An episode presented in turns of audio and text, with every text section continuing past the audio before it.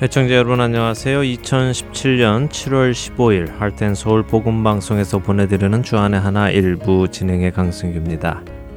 지난 한 주도 악한 영에게 미혹받고 있는 우리 다음 세대들을 마음에 품고 그들에게 온유함으로 진리의 말씀을 전하여 그들도 구원에 이르도록 인도하신 여러분들 되셨으리라 믿습니다.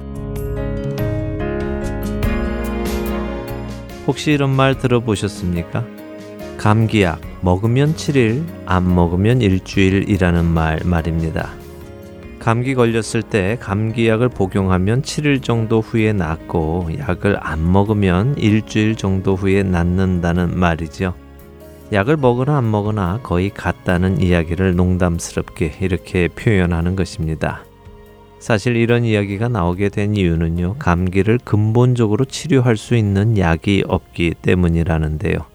인류의 문명과 과학과 의학이 아무리 발전을 해도 사실 아직 감기의 치료약은 발명되지 않았다고 하네요. 우리가 복용하는 감기약이란 사실 감기를 치료해주는 약이 아니라요. 감기의 증상을 완화시켜주는 약이라고 합니다. 그렇기에 약을 먹어도 일주일, 안 먹어도 일주일이라는 이야기가 나오는 것입니다. 그런데 저는 이 말을 듣고 다른 방향에서 한번 생각해 보게 되더군요. 감기라는 병을 감기약이 치료를 할 수 없는데 치료가 된다는 말입니다. 감기라는 병을 치료할 수 있는 약이 없는데 어떻게 치료가 될까요? 그것은 우리 몸이 스스로 치료한다는 이야기가 아니겠습니까? 하나님께서 우리 몸 안에 그런 능력을 심어 주셨다는 이야기가 아니겠는가 하는 것입니다. 첫 찬양 함께 하신 후에 말씀 나누도록 하겠습니다.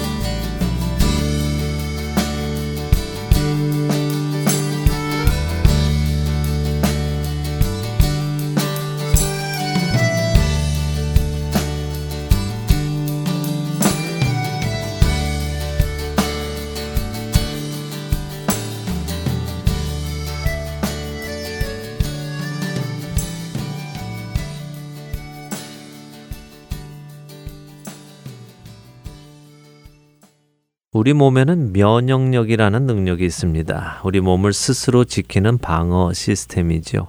우리 몸에 이상이 생길 때 이 면역 시스템은 스스로 가동되어 치유를 시작합니다. 하나님께서는 우리를 창조하실 때 그런 능력을 부여해 놓으셨지요. 그래서 우리의 인체는 스스로 치유하는 능력을 가지고 우리의 몸에 이상이 있을 때마다 치료를 해서 건강한 상태로 유지를 합니다. 이것은 건강한 사람들에게 나타나는 현상입니다. 그러나 우리가 건강하지 못하면 이 면역 시스템에 문제가 생깁니다. 흔히 면역력이 약해진다고 말을 하지요. 이렇게 되면 우리 몸은 어떤 문제들이 생길 때 제때제때 방어 시스템을 가동하여 치료하는 것을 못하게 되고 그렇게 하다 보면 병이 커지고 하는 것입니다. 그래서 우리는 늘 건강한 상태를 유지하며 면역 체계를 튼튼하게 지켜야 하는 것입니다. 건강한 사람이란 어떤 사람일까요? 건강한 사람이란 나쁜 것이 몸에 들어왔을 때 그것과 싸워 이겨내서 내 몸을 건강한 상태로 지킬 수 있는 사람이란 의미일 것입니다. 건강한 사람이라는 것이 완벽한 사람이라는 의미는 아닙니다. 병이 들어올 수 없는 완벽한 사람이라는 의미가 아니라는 말씀이지요. 건강한 사람에게도 병은 들어올 수 있습니다. 그 병으로 인해 아프기도 하고 눕게 되는 경우도 있습니다. 그러나 건강한 사람은 곧 회복하고 그에 대한 면역력도 생겨서 다음에는 덜 아프게 되고 더 빨리 일어나게 되고 하는 것이 건강한 사람의 모습이지요. 제가 지금 여러분들께 드리려는 말씀은 건강한 사람이 어떤 사람인가 하는 말씀입니다. 내가 건강하다는 것이 내가 완벽하다는 말은 아닙니다. 그러나 내가 건강한 사람이라는 것은 내 몸에 이상이 올 때 그것과 맞서 싸워 이겨내는 사람이라는 것을 말씀드리려는 것입니다. 나의 안에 계신 주님은 항상 전할 소식이라네 주가 내게 밝히 보이신 증거 감추지 못해. 나의 안에 계신 주님은 항상 찬송 제목이라네. 주가 내게 진히 행하신 사랑 견디지 주님 내 안에 내가 주님 안에서 누리는 이 기쁨 날마다 더욱 나를 놀라게 하네. 성실하신 나의 주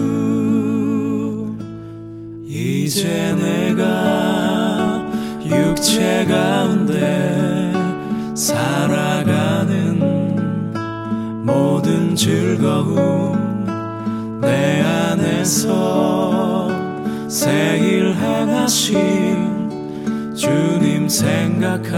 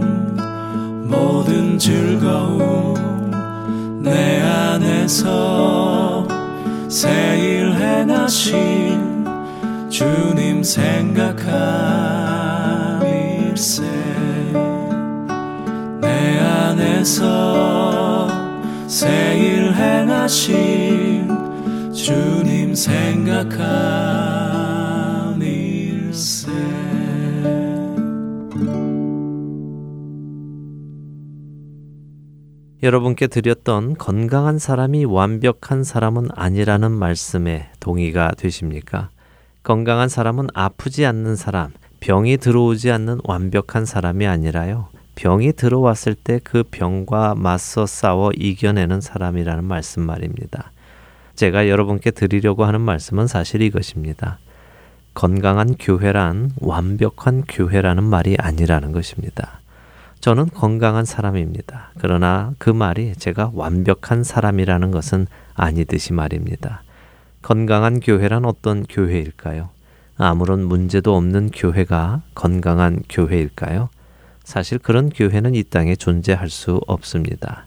흔히 사람들은 초대교회로 돌아가야 한다고 하며 초대교회의 모습을 부러워하기도 합니다. 그때는 마치 아무런 문제가 없었던 완벽한 교회였던 것처럼 말하기도 하지요. 물론 초대교회 사람들은 서로의 물건을 통용하며 날마다 모이기에 힘쓰며 서로 떡을 떼고 사랑하며 하나님을 찬양하고 예배 드렸습니다. 아주 아름다운 모습이었죠. 그러나 그런 모습만 있었던 것은 아니었습니다. 그들에게도 아나니아와 삽비라 같은 성령을 속이는 사람들이 나타나기도 했고요. 헬라파 과부들과 히브리파 과부들 사이에 다툼도 있었습니다. 할례당들이 일어나서 참된 하나님의 백성이 되기 위해서는 할례를 받아야 하며 유대의 율법을 따라야 한다고 주장하기도 했습니다. 초대교회가 문제가 없는 완벽한 교회는 아니었다는 말씀입니다. 그들에게도 문제는 있었습니다. 그러나 그 문제를 그들은 진리의 말씀에 근거하여 맞서 싸워 해결했습니다. 그 문제들이 교회를 병들게 하지 않았다는 말씀입니다. 초대교회는 건강한 교회였습니다. 우리가 초대교회로 돌아가자 하는 이유는 바로 이 이유가 되어야 할 것입니다. 건강한 교회가 되자는 것 말입니다.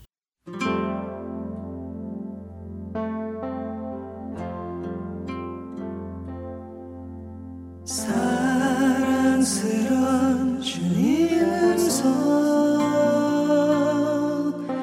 당신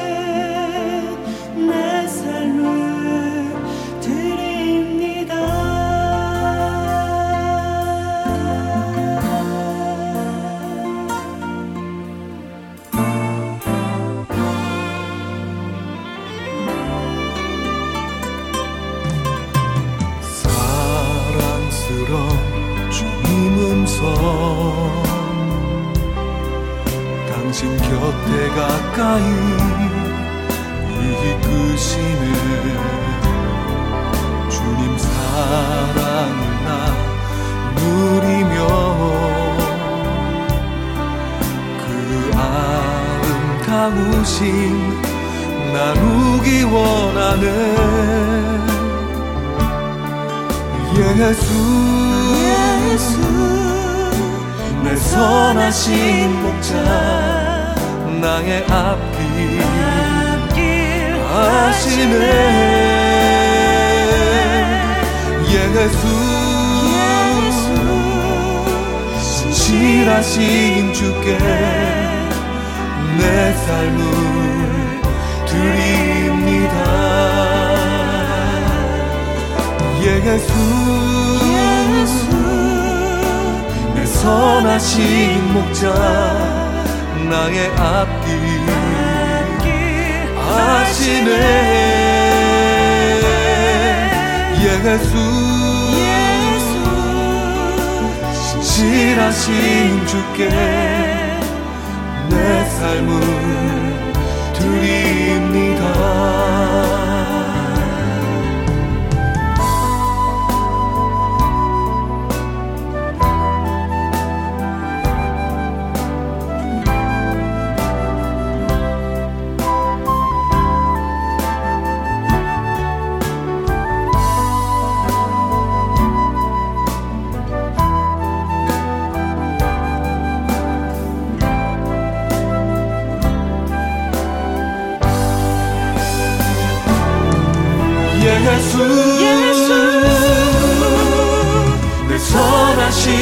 목자 나의 아기. 하시네. 예수, 예수. 신실하신 주께 내 삶을 드립니다. 예수. 내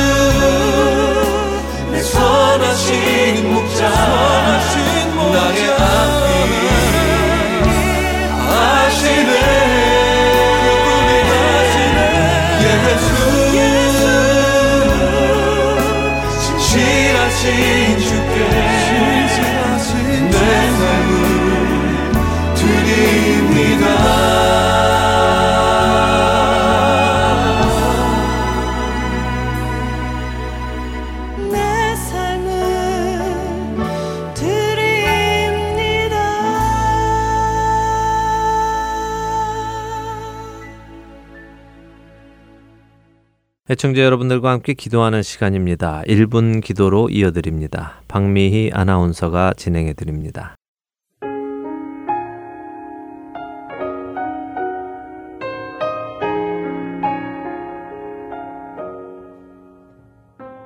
할텐서울 복음방송 1분 기도 시간입니다. 한국 시간으로 7월 15일 한국 서울시청 광장에서는 동성애자들의 축제가 열립니다. 지난 6월에도 우리는 이 문제를 놓고 함께 기도했습니다. 1999년부터 매년 행해진 이 축제는 한국 국민들의 영적 건강에 아주 악한 영향을 끼칩니다. 하나님께서 정해주신 결혼의 가치관을 허물고 순리를 영리로 바꾸어 쓰는 죄를 죄가 아니라고 주장하는 이런 운동은 결국 한국 국민들을 미혹하여 그들의 가치관을 흔들고 결국에는 그들이 하는 일에 동조하게 만듭니다. 로마서 1장 32절의 말씀에서는 그래도 그들은 이 같은 일을 행하는 자는 하나님 나라에서 심판을 받는다는 것을 알면서도 자기들만 행할 뿐 아니라 또한 그런 일을 행하는 자들을 옳다고 합니다. 이런 축제 후에는 반드시 동성애를 지지하는 사람들이 더 늘어납니다. 그렇기에 오늘 이 시간 우리가 함께 이 동성애 축제가 사람들을 미혹하지 못하도록 또한 이 악한 운동으로 인해 흔들리는 그리스도인들이 없도록 보호하는 기도를 하기 원합니다.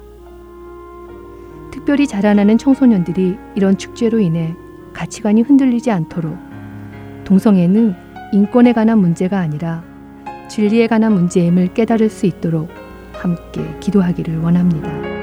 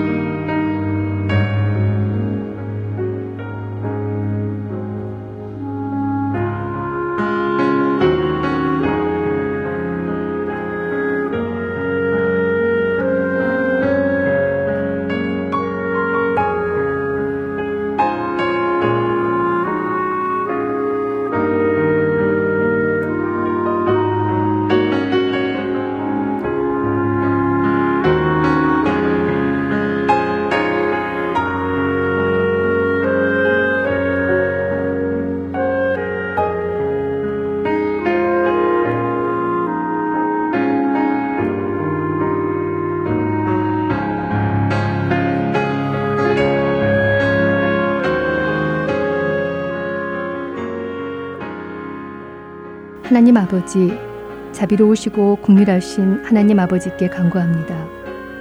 하나님의 진리의 말씀을 떠나 하나님을 대항하는 세력 속에서도 구원받을 자들이 회개하고 돌이켜 구원을 받도록 국률함을 베풀어 주시옵소서. 또한 이 악한 영들이 사람들을 미혹하지 못하도록 하나님의 택하신 백성들을 보호하여 주시고 지켜 주시옵소서. 오직 진리이신 하나님의 말씀만이 우리를 지킬 수 있습니다. 이 축제의 영향이 퍼지지 않도록 하나님 지켜 주시옵소서. 우리의 기도에 응답하시는 하나님의 신실하심을 믿고 기도드렸사오니 속히 응답하여 주시옵소서. 우리의 구주 되시는 예수 그리스도의 이름으로 기도드렸습니다. 아멘.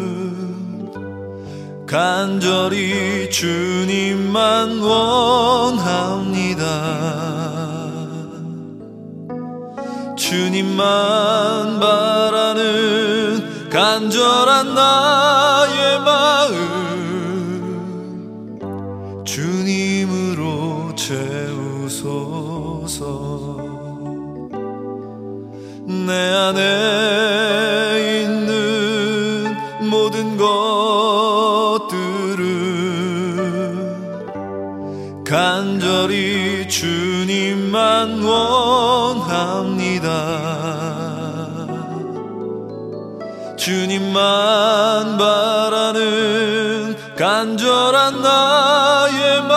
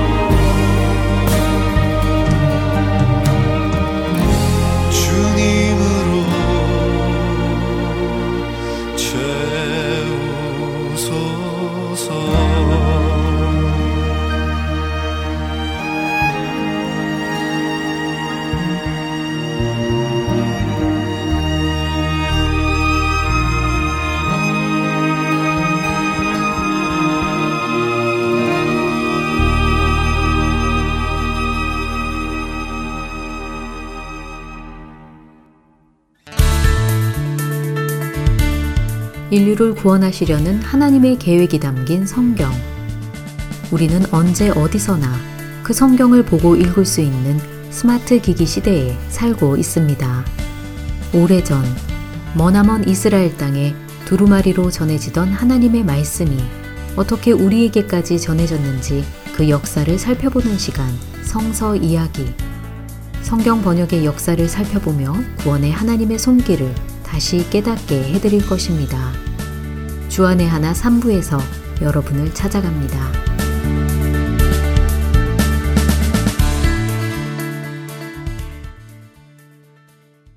할텐서울 복음방송은 인터넷 www.heartandsoul.org를 통해 매주 토요일 6시간의 한국어와 1시간의 영어, 1시간의 일본어로 복음을 전하는 선교회입니다.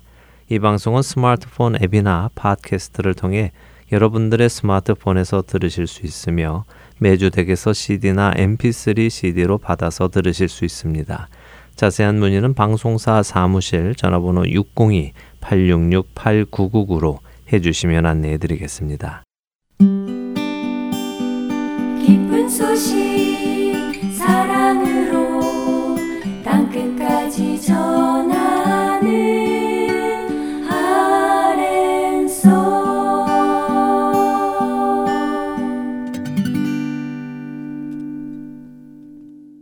이스라엘에서 사역하시는 유병성 목사님과 떠나는 성경 여행 베들레헴에서 예루살렘까지 함께 하시겠습니다. 베들레헴에서 예루살렘까지 이 프로그램은 성경의 말씀을 따라 다윗의 삶을 깊이 따라가 보는 시간입니다. 그렇게 그 내용이 꽤 깊습니다. 차에서 운전하시며 한 번 듣고 끝내시기에는 어려울 수도 있고 이해가 온전히 되지 않을 수도 있습니다. 하나님의 말씀인 성경을 더 깊이 이해하기 위해서는 노력이 필요합니다. 일주일에 한 번 따로 시간을 내셔서 유병성 목사님께서 준비해 주신 지도를 펴시고 또 성경도 펴셔서 방송을 들으시면 다윗의 생애를 통해 하나님의 인도하시는 손길을 체험하실 수 있으실 것입니다. 어렵다고 포기하지 마시고요. 바쁘다고 제쳐두지 마시고 꼭 시간을 내셔서 공부하시기를 부탁을 드립니다. 지도는 본 하트앤서울 복음방송 홈페이지 www.heartandsoul.org에 가셔서 방송 듣기를 클릭하신 후에 창을 내리시면 Part 1 From Bethlehem to Jerusalem Map이라는 영어 링크를 찾으실 수 있습니다.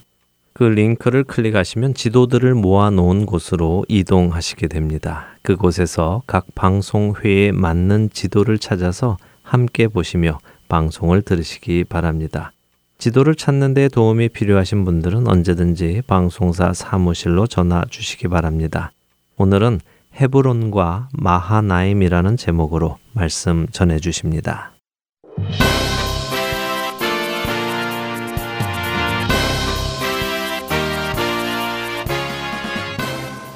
청취자 여러분 안녕하십니까?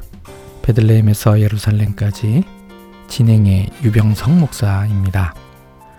지난 시간에 사울과 요나단이 죽었습니다. 다윗이 남부 외진 곳 시글락에서 세력을 키우고 있을 때 사울의 최후는 의외로 북쪽에서 다가오고 있었습니다. 블레셋이 사울 왕과 단판을 짓기 위한 일전을 북쪽에서 준비하고 있었기 때문이죠. 국제 해안도로의 중요한 통로인 이스라엘 평야를 손에 넣으려는 전략에서 계획된 전쟁이었습니다. 사울 입장에서도 이 전쟁이 정말 중요했습니다. 만약 이스라엘 평야가 블레셋의 손에 넘어가면 북쪽에 있는 네 개의 지파, 즉 납달리, 이사갈, 스불론, 아셀 지파와의 단절이 생기기 때문이죠. 이 전쟁은 다윗에게도 어려움이 있긴 마찬가지였습니다. 블레셋의 가두왕 아기스 밑에서 세력을 키우고 있었지만 이 전쟁에 동참하면 동족과의 전투를 벌여야 되니 난감한 상황이었던 것이죠. 이 고비에서 오히려 블레셋의 방백들이 다윗의 참전을 반대하고 나섰습니다. 다윗에게는 셀라하마느 곳의 인도하심이 다시 한번 나타나게 된 것이죠. 그리하여 아벡 진영에서 시글락으로 돌아왔더니 아말렉이 침노해서 결정적 위기에 봉착하게 됩니다. 이때 다윗은 좌절하지 않고 하나님을 더욱 의지한 채 아말렉을 추격합니다. 추격을 시작하자마자 200여 명을 부솔 시내에 남기고 끝까지 추격해서 빼앗긴 모든 것을 되찾아오죠. 이렇게 당당하게 개선한 후 마치 왕과 같이 전리품을 선물로 나누어 줍니다. 이 무렵 사울과 요나단은 길보아 산에서 전사합니다. 그와 그의 아들들의 시체가 벳산 성벽에 못 박히게 되고 이를 길란 야베스 사람들이 정성스럽게 장사 지내 줍니다. 여기까지가 사무엘 상이었습니다. 그리고 사무엘 하가 시작되면서 다윗은 아말렉 청년을 통해서 사울의 전사 소식을 듣게 됩니다. 자신이 사울을 죽였다는 아말렉 사람을 처형하고 다윗은 슬픈 노래를 부릅니다. 성경 저자는 활이란 제목의 노래를 야살의 책에서 인용했습니다. 이 노래에서 사울과 요나단의 죽음뿐만 아니라 이름 모르는 모든 용사들의 죽음을 기리며 슬퍼했습니다. 16번째의 여정은 이 대목에서 시작하게 됩니다. 여기까지 다윗은 숨가쁘게 달려왔지만 이제 시글락이 불타서 당장 주거지를 걱정해야 하는 상황이 됐습니다. 사무엘하 2장 1절 그 후에 다윗이 여호와께 여쭈어 아르되 내가 유다 한 성읍으로 올라가리이까 여호와께서 이르시되 올라가라 다윗이 아르되 어디로 가리이까 이르시되 헤브론으로 갈지니라 히브리어 바이에히 아흐레헨이라는 특별한 관용구와 함께 오늘 본문이 시작됩니다. 이 관용구를 한국어 성경에는 그 후에라고 번역했습니다. 성경학자들은 이런 관용구에 관심을 많이 갖고 있습니다. 이 단어가 나올 때마다 국면이 확 바뀌기 때문이지요. 특별히 이 단어는 사무엘 하에 총 다섯 번 사용됩니다. 이 단어의 뜻은 지금까지의 일들, 즉 사무엘 하 1장까지의 일들이 다 진행된 후에 혹은 그 결과로의 의미입니다. 지금 현재 시글락은 불타서 당장 모든 사람들이 거할 수 있는 새 주거지를 찾아야 되는 상황입니다. 그래서 여호와께 묻습니다. 여호와의 응답은 헤브론으로 가라는 것이었죠. 이 응답에 따라 다윗은 모든 사람들을 이끌고 헤브론으로 올라가서 각 성읍에 살게 됩니다. 시글락에서 헤브론으로의 이주가 아주 간단하게 언급되어 있지만 이 이주가 갖고 있는 의의를 정리해 보겠습니다. 첫 번째는 여호와의 뜻을 묻고 이주한 것입니다. 두 번째는 블레셋의 비호 아래 이주했다는 것입니다. 본문에는 나와 있지 않습니다만 많은 성경학자들이 이에 동의합니다. 왜냐하면 블레셋 가드의 왕 아기스가 시글락을 다윗에게 통치 위임했었습니다. 이 성읍이 아말렉에게 침노당해 불타서 다른 지역으로 이주하는 것이니 당연히 이 일에 동의했을 것입니다. 그리고 블레셋의 입장에서는 다윗의 이주를 통해 자기들의 영향력도 함께 확대된다고 생각했을 것입니다. 세 번째로는 다윗의 위치와 영향력이 크게 확대되는 것입니다. 블레셋 변방의 시글락에서 이제는 유다 남부 지역 제일 중심지인 헤브론 지역으로 진출한 것입니다. 이 지역에서의 영향력 확대는 곧 다윗의 입지 확대와 직결된 것입니다. 그 후에라는 관용구 이면에는 이런 큰 국면 변화가 내포되어 있는 것입니다. 그 다음에 갑자기 다윗을 왕으로 세웁니다. 사무엘하 2장 4절 유다 사람들이 와서 거기서 다윗에게 기름을 부어 유다 족속의 왕으로 삼았더라. 정말 너무 느닷없는 기습 왕위즉위입니다. 설명이 짧아도 너무 짧습니다. 한 구절도 아니고 반 구절에 그냥 끝내버립니다. 지금까지 죽을 고비를 넘기고 여기저기 방랑 생활하며 견디어왔던 그 고생길에 비하면 왕위 즉위는 너무 쉽게 진행된 듯합니다. 이 구절을 통해 다시 한번 사무엘서 저자의 의도를 짐작할 수 있습니다. 사무엘 선지자가 소년 다윗에게 왕으로서 기름 부을 때 이미 다윗은 왕으로의 운명이 결정된 것입니다. 단지 얼마나 정당하게 왕위에 오르느냐의 문제가 남아있을 뿐이었죠. 지금까지 사무엘서 저자는 이 정당성에 초점을 맞추어서 온갖 사건들을 정리해서 기록했던 것입니다. 그 정당성만 다 확보되면 왕이 즉위는 당연한 귀결인 것입니다. 오늘 이 장면도 이 맥락에서 이해할 수 있습니다. 오늘 유다 사람들이 기름을 부어 왕으로 삼았지만 아직 다윗은 이스라엘 전체를 다스리는 왕이 된 것은 아닙니다.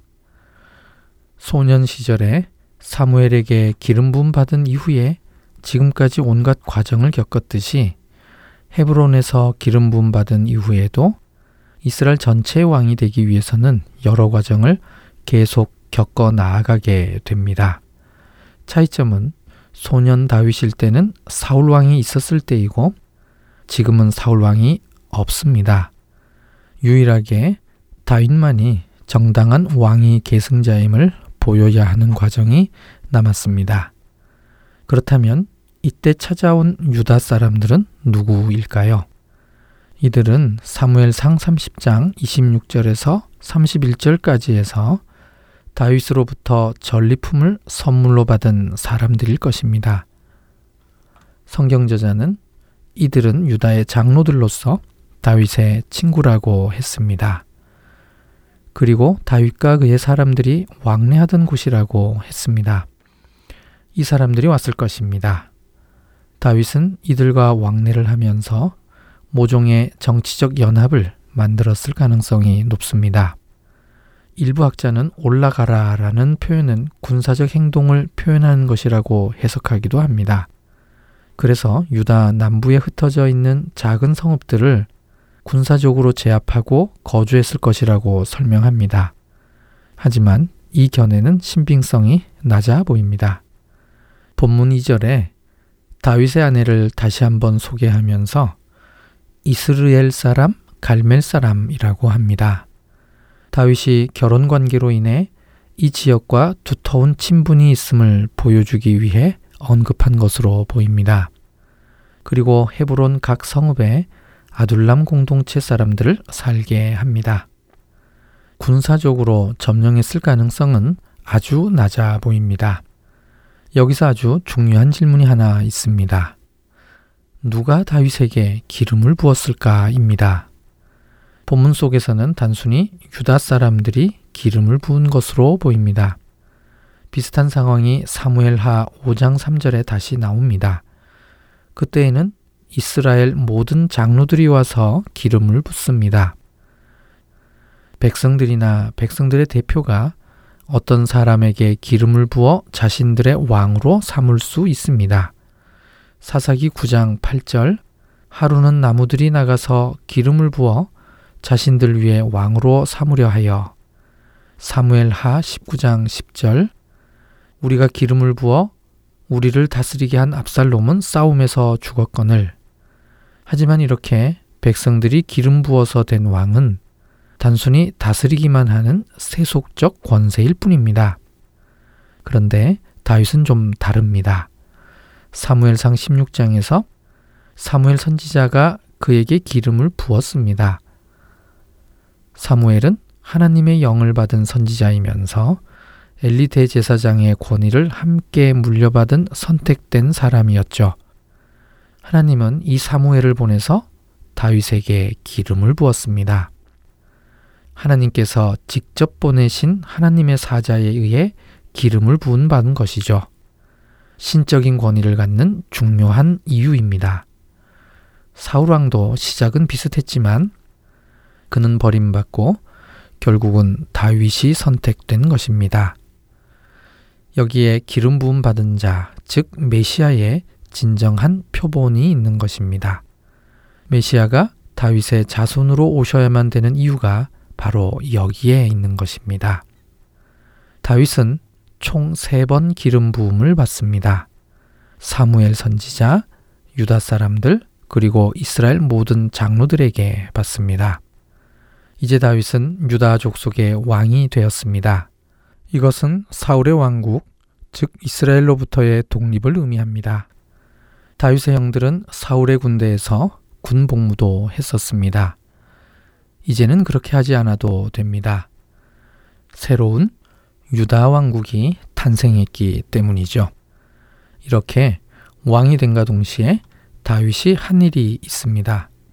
사울을 장사 지내준 길란 야베스 사람들에게 전령을 보내는 것입니다. 길란 야베스 사람들은 사울과 외척 관계이면서 사울에게 큰 은혜를 입은 사람들이니 여전히 사울에 대한 의리를 가지고 있을 게 분명합니다. 다윗은 그들에게 자신을 지지해 달라는 요청을 하려는 것이 아닙니다. 오히려 그들을 축복하고 자신도 그들에게 선하게 갚겠다고 합니다. 다윗이 그들에게 말하고 싶었던 것은 이제 사울이 죽었으므로 유다 족속이 다윗을 왕으로 삼은 것은 배반이나 반란이 아니라는 것입니다. 그래서 좋은 친분을 유지하자는 의도에서 전령을 보낸 것이죠. 사무엘서 저자는 다윗이 길란 야베스 사람들에게 호의적 태도를 가지고 있었다는 것을 밝히고 싶었을 것입니다.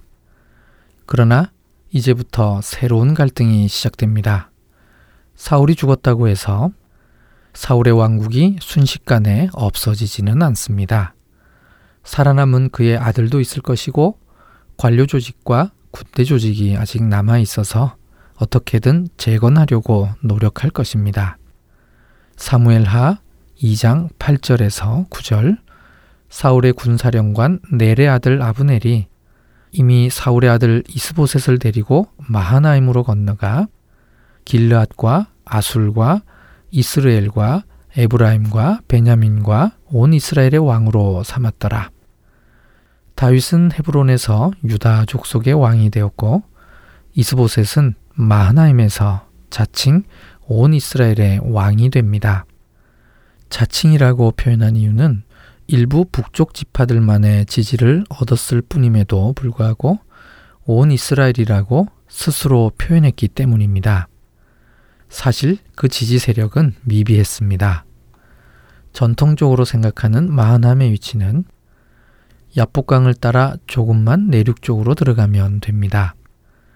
이곳은 야곱이 바단 아람에서 돌아오는 길에 들러서 하나님의 군대를 보았다는 뜻에서 이 이름을 붙인 곳입니다.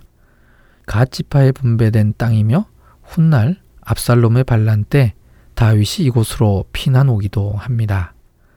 솔로몬 때에는 열두 지방 관장 중 한 명이 머문 곳이기도 합니다.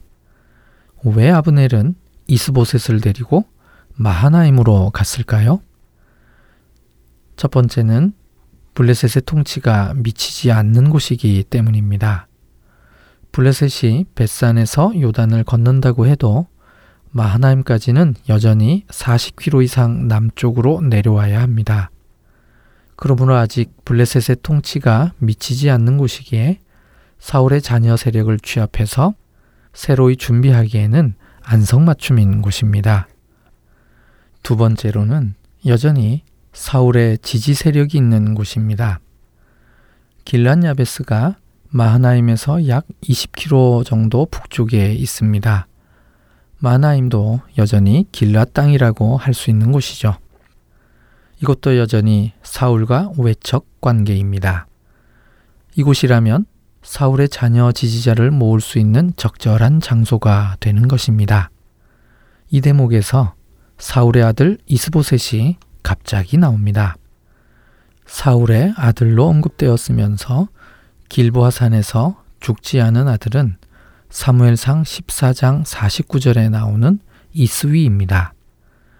요나단보다는 동생이고 말기수아보다는 형으로 보입니다. 이스위와 이스보셋을 동일인으로 보는 학자들도 있습니다만 두 이름을 조화시킬 만한 요소가 너무 없어서 다른 사람으로 보는 것이 일반적입니다. 이스보셋은 히브리어로 이쉬보셋입니다. 뜻은 수치의 사람입니다. 역대하 8장 33절과 9장 39절에 나오는 에스바알과는 동일 인물로 이해합니다. 바알이 있다 혹은 바알의 사람이란 뜻입니다. 그래서 결국 수치의 사람이라고 보는 것이죠. 이스보셋을 데리고 간 사람은 아브넬입니다. 그는 넬의 아들로서 사울과는 사촌지간입니다. 사울 군대의 군 사령관이었죠. 이 위기 상황에서 사울 잔당의 최고 세력가인 것은 확실합니다. 하지만 그가 마음대로 좌지우지하지는 못했던 것 같습니다. 그 힌트를 얻을 수 있는 구절이 두 군데 있습니다. 사무엘하 3장 6절. 사울의 집과 다윗의 집 사이에 전쟁이 있는 동안에 아브넬이 사울의 집에서 점점 권세를 잡으니라. 사무엘하 3장 17절. 아브넬이 이스라엘 장로들에게 말하여 이르되 너희가 여러 번 다윗을 너희의 임금으로 세우기를 구하였으니 아브넬이 모든 것을 다 자기 마음대로 할 수 있는 상황은 아니었을 것입니다. 그리고 수수께끼 같은 구절이 나옵니다. 사무엘하 2장 10절 사울의 아들 이스보셋이 이스라엘 왕이 될 때에 나이가 40세이며 두 해 동안 왕위에 있으니라. 이 구절의 표면적 번역에는 아무런 문제가 없습니다. 하지만 내용을 이해하기에는 많은 어려움이 있습니다. 두 가지입니다. 첫째, 왕이 될 때의 이스보셋의 나이가 너무 많다는 것입니다. 둘째, 이스보셋이 딱 두 해 동안 왕위에 있었다는 것입니다. 오늘은 문제 제기만 하겠습니다. 해답은 다른 시간에 찾아보도록 하겠습니다.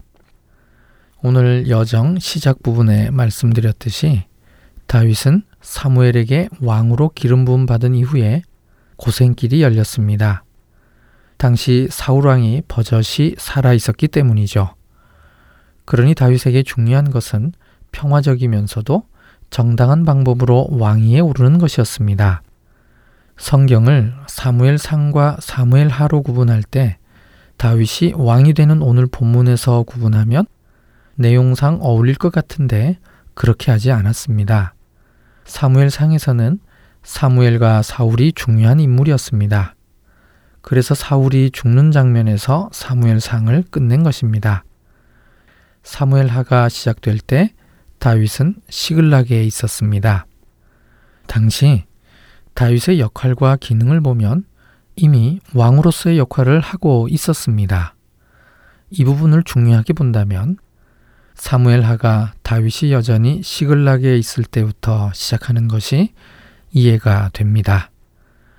이 말은 사무엘서 저자는 이미 그때부터 다윗을 왕으로 인정하고 있었다는 것입니다. 그래서 다윗이 헤브론에서 왕이 즉위하는 장면을 장황하게 설명할 필요가 없었던 것이죠. 저자는 동시에 내부 갈등이 여전히 있을 것임을 알려줍니다. 이스보셋이 마하나임에서 이스라엘의 왕권을 주장하기 시작했기 때문입니다. 이스보셋은 아브넬의 힘을 통해 왕이 되었습니다. 기름 부음에 대한 어떠한 기사도 없습니다. 하지만 다윗은 달랐습니다. 유다 사람들이 헤브론으로 와서 기름을 부었습니다. 이 부분은 큰 차이가 있습니다. 그리고 다윗은 이미 소년 시절에 사무엘 선지자에게 왕으로서 기름 부음을 받았었습니다. 다윗이 왕이 되는 장면은 너무 빨리 진행되어 버렸습니다만 기름 부음에 대한 것만큼은 빠뜨리지 않고 다시 언급했습니다. 오늘 여정에서는 이 부분을 계속해서 강조했습니다. 다윗은 사울을 죽일 수 있었음에도 불구하고 죽이지 않았습니다.